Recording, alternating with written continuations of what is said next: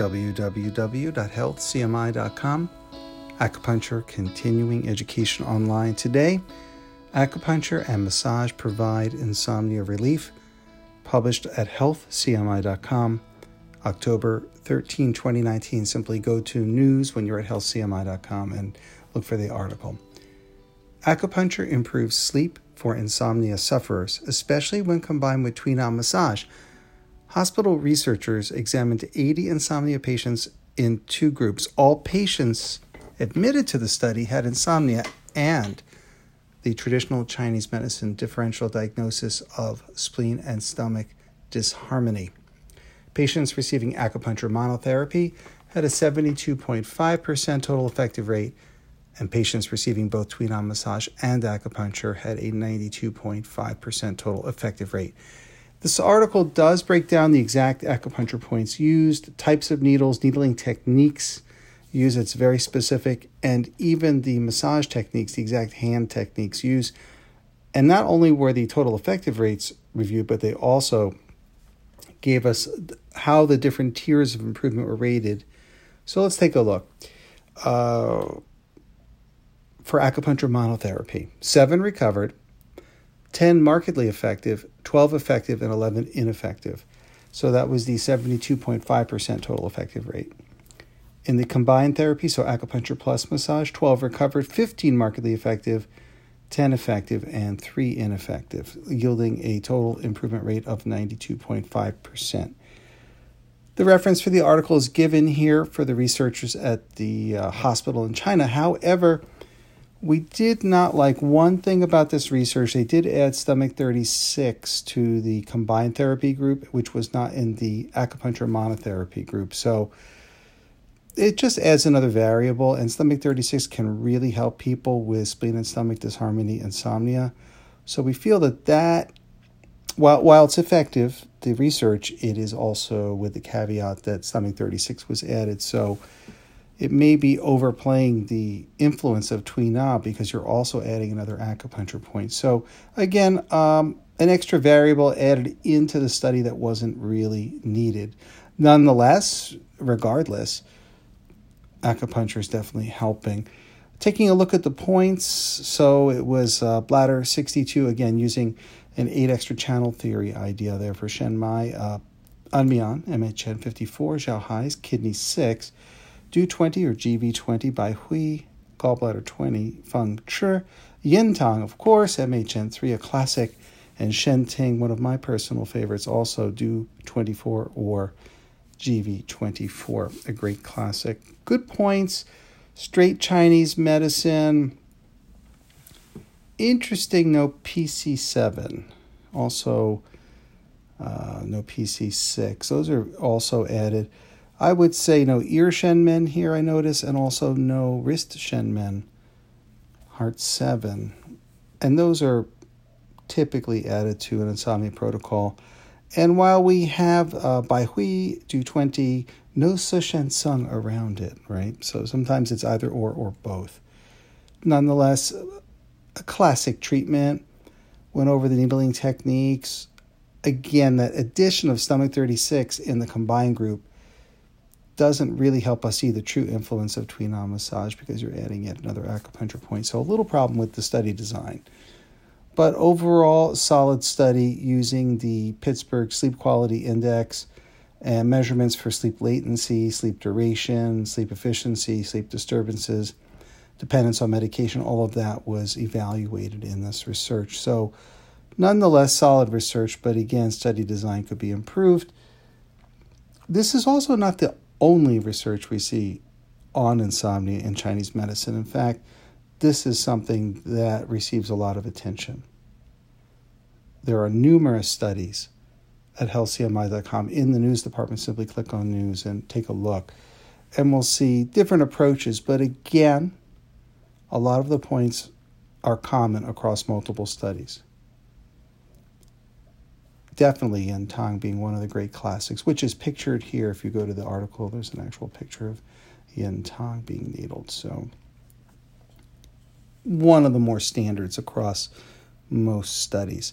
Also, Shen Ting also a lot of attention with Du 24 and the others as well. good to take a look at that. Now, no herbal medicine was used in the study. We also have a lot of studies that take a look at herbal medicine. So, in the case of spleen and stomach disharmony, one commonality with that diagnosis is people tend to be light sleepers or tend to wake up easily. Uh, they just, in a way, think about the deficiency, the exhaustion, the fatigue, not being able to hold that healthy meditation of sleep itself. So, herbal medicines have been tested typically things like Gui Pi Tang, right? Because it's specific for the heart and spleen qi. So therefore, that would be something that helps people hold sleep better, which is very different than people who have difficulty falling asleep, where something for the heart and kidney would be used, something like Tian Wang Bu Xin Dan, or people with that qi stagnation that's stress related, waking, um, often combined with grinding of the teeth um, frustration, anger, things like that, where people wake between 1 and 3 a.m. Specifically, that's going to be something like Xiaoyuan or Danja Xiaoyuan, which is more typically used in those circumstances. So, all of that's been tested with and without acupuncture. In all cases, we find that combining acupuncture with the herbal medicine is more effective than either therapy as a monotherapy. And I spoke with some old professors. I think it's no surprise what, what they said to me. In fact, I spoke with, uh, I remember speaking with Professor Jeffrey Pong, Dean of Five Branches University and creator of the entire curriculum there. And he said basically that, it, of course, it works better because you're not just combining modalities, but opening up specific acupuncture channels. So it's like a leading the channel idea. So not only can certain herbs open specific acupuncture channels or, let's say, deliver the medicine to specific sites, but acupuncture can do this as well.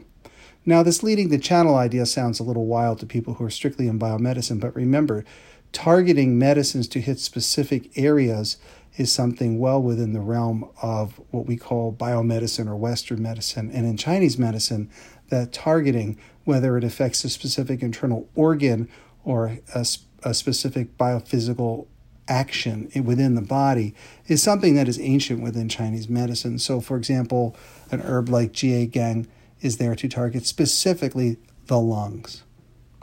So, if I told you that it's targeting the you know, hand Tai Yin meridian, you'd say, well, that seems very unusual and I don't understand that. It doesn't make any sense. It's nonsensical. But if I said, well, that exactly means in modern terms, it's targeting the lungs.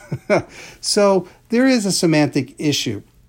And we see this criticism uh, towards Chinese medicine in many ways. For example, people say, well, the channels don't exist, the meridians, the system of qi and so on. But remember, that language was also created at a time before any anatomy and physiology had really effectively mapped out a lot of what we understand today. So that language is specifically referring to things like nerve channels, which we call dermatomes, also myotomes. So we know that now, but just because we wanted to call it 2,000 years ago an acupuncture channel and today we want to call it a dermatome doesn't mean the acupuncture channel doesn't exist. Because we certainly know that dermatomes exist and that sensations travel along the course of nerves throughout the body. Same thing with, let's say, myotomes uh, through musculature through the body, even sclerotomes through bone. When we use that language, suddenly it all makes sense. If we use a more ancient language, then it can be somewhat quizzical to people and seemingly unscientific. Nonetheless, what we find is that the acupuncturists over a thousand years ago had exactly mapped out nerve pathways and gave them the name of acupuncture channels, and we call them things like dermatomes or the course of a nerve fiber today. And they're not limited to that. Acupuncture channels cover that and more. There's several other pathways that were discovered in ancient times, and the language used in those times is different than the language today, and thus creates a cultural barrier. It also invites a little xenophobia in from certain people in terms of non acceptance of tried and true medicine that works for millions of people worldwide. So, this is an issue, And what we get when we get a little deeper in there, we find it's semantic. For example, we know specifically when we needle acupuncture points like Shen Sung or Yin Tang to benefit people with insomnia, we know specifically that it helps the acupuncture specifically helps restore the DMN, the default mode network in the brain, which is a type of functional connectivity we can measure with MRI technology. So to say that acupuncture is um, not completely understood may be true, but we do know a lot about its effective actions and specifically what it does for people with insomnia and how to restore specific brain patterns and how that acupuncture specifically affects specific brain regions, metabolism with the brain, and also serum levels of very specific blood factors. So, I'm trying to kind of flesh out a little bit of the history here and address some of the issues we see today. This is nice research. It's mostly subjectives in this research. It doesn't really get into the the serum level doesn't have the fMRIs. You'll see, if you go to healthcmi.com and you click on news, you'll see a lot of research goes to that level. But that's not necessary for all research.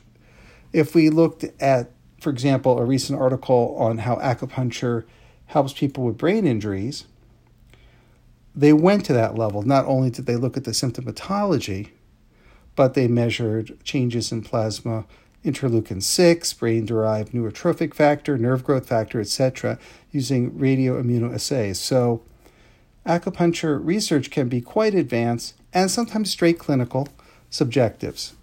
It's both. And I'm hoping that clears a lot of things up for people. But nonetheless, this, this problem with insomnia is very severe. Uh, getting a good night's sleep will help the body heal from so many disorders. so it's much broader base. Plus, daytime performance is impaired as a result of exhaustion. So, this is a multifaceted problem. When we look a little deeper at insomnia, it affects someone's friends and loved ones as well. Everything from childcare to work performance uh, to the simple enjoyment of life. This article is not suggesting that acupuncture can cure all insomnia or something like, like that not a big fan of these cure alls. You can look for an infomercial at about 3 a.m. on your television set. It will probably have a cure all for uh, something, uh, or at least someone will hold that something out as a cure all. Acupuncture can help many people. And remember, there was an ineffective rate here. So if we went to the specific numbers in the acupuncture only group, again, there was no herbal medicine here and no Tuina massage 11 ineffective uh, cases, while they had seven recovered, 10 markedly effective, and 12 effective. And again, they got that down to three ineffective when they added Tui Na in. You'll also see a bump in the numbers when you add things like herbal medicine as well. So while acupuncture is not a, a panacea in any way, it certainly is extremely helpful. It also can be very specific in addressing other disorders associated with that insomnia. Some people have some heart issues or palpitation and arrhythmia issues associated with it, and acupuncture is an excellent addition to someone's healthcare regimen for that. So think of it as an integrative medicine process. Patients come in, they have insomnia. The only thing that's important is helping them get good sleep. Now, whether they need medications, counseling, lifestyle change, dietary change, there's many issues involved in insomnia. It can be what they call sleep hygiene or habits. Uh, sometimes the workplace has very unusual hours. So it's a multifaceted issue here. Acupuncture can be an enormous component here. And again, when you're really looking at people not having the support systems in place that families had when it wasn't just a nuclear family but an extended family helping young people raise children, for example, then you see that acupuncture alone cannot fix those types of issues.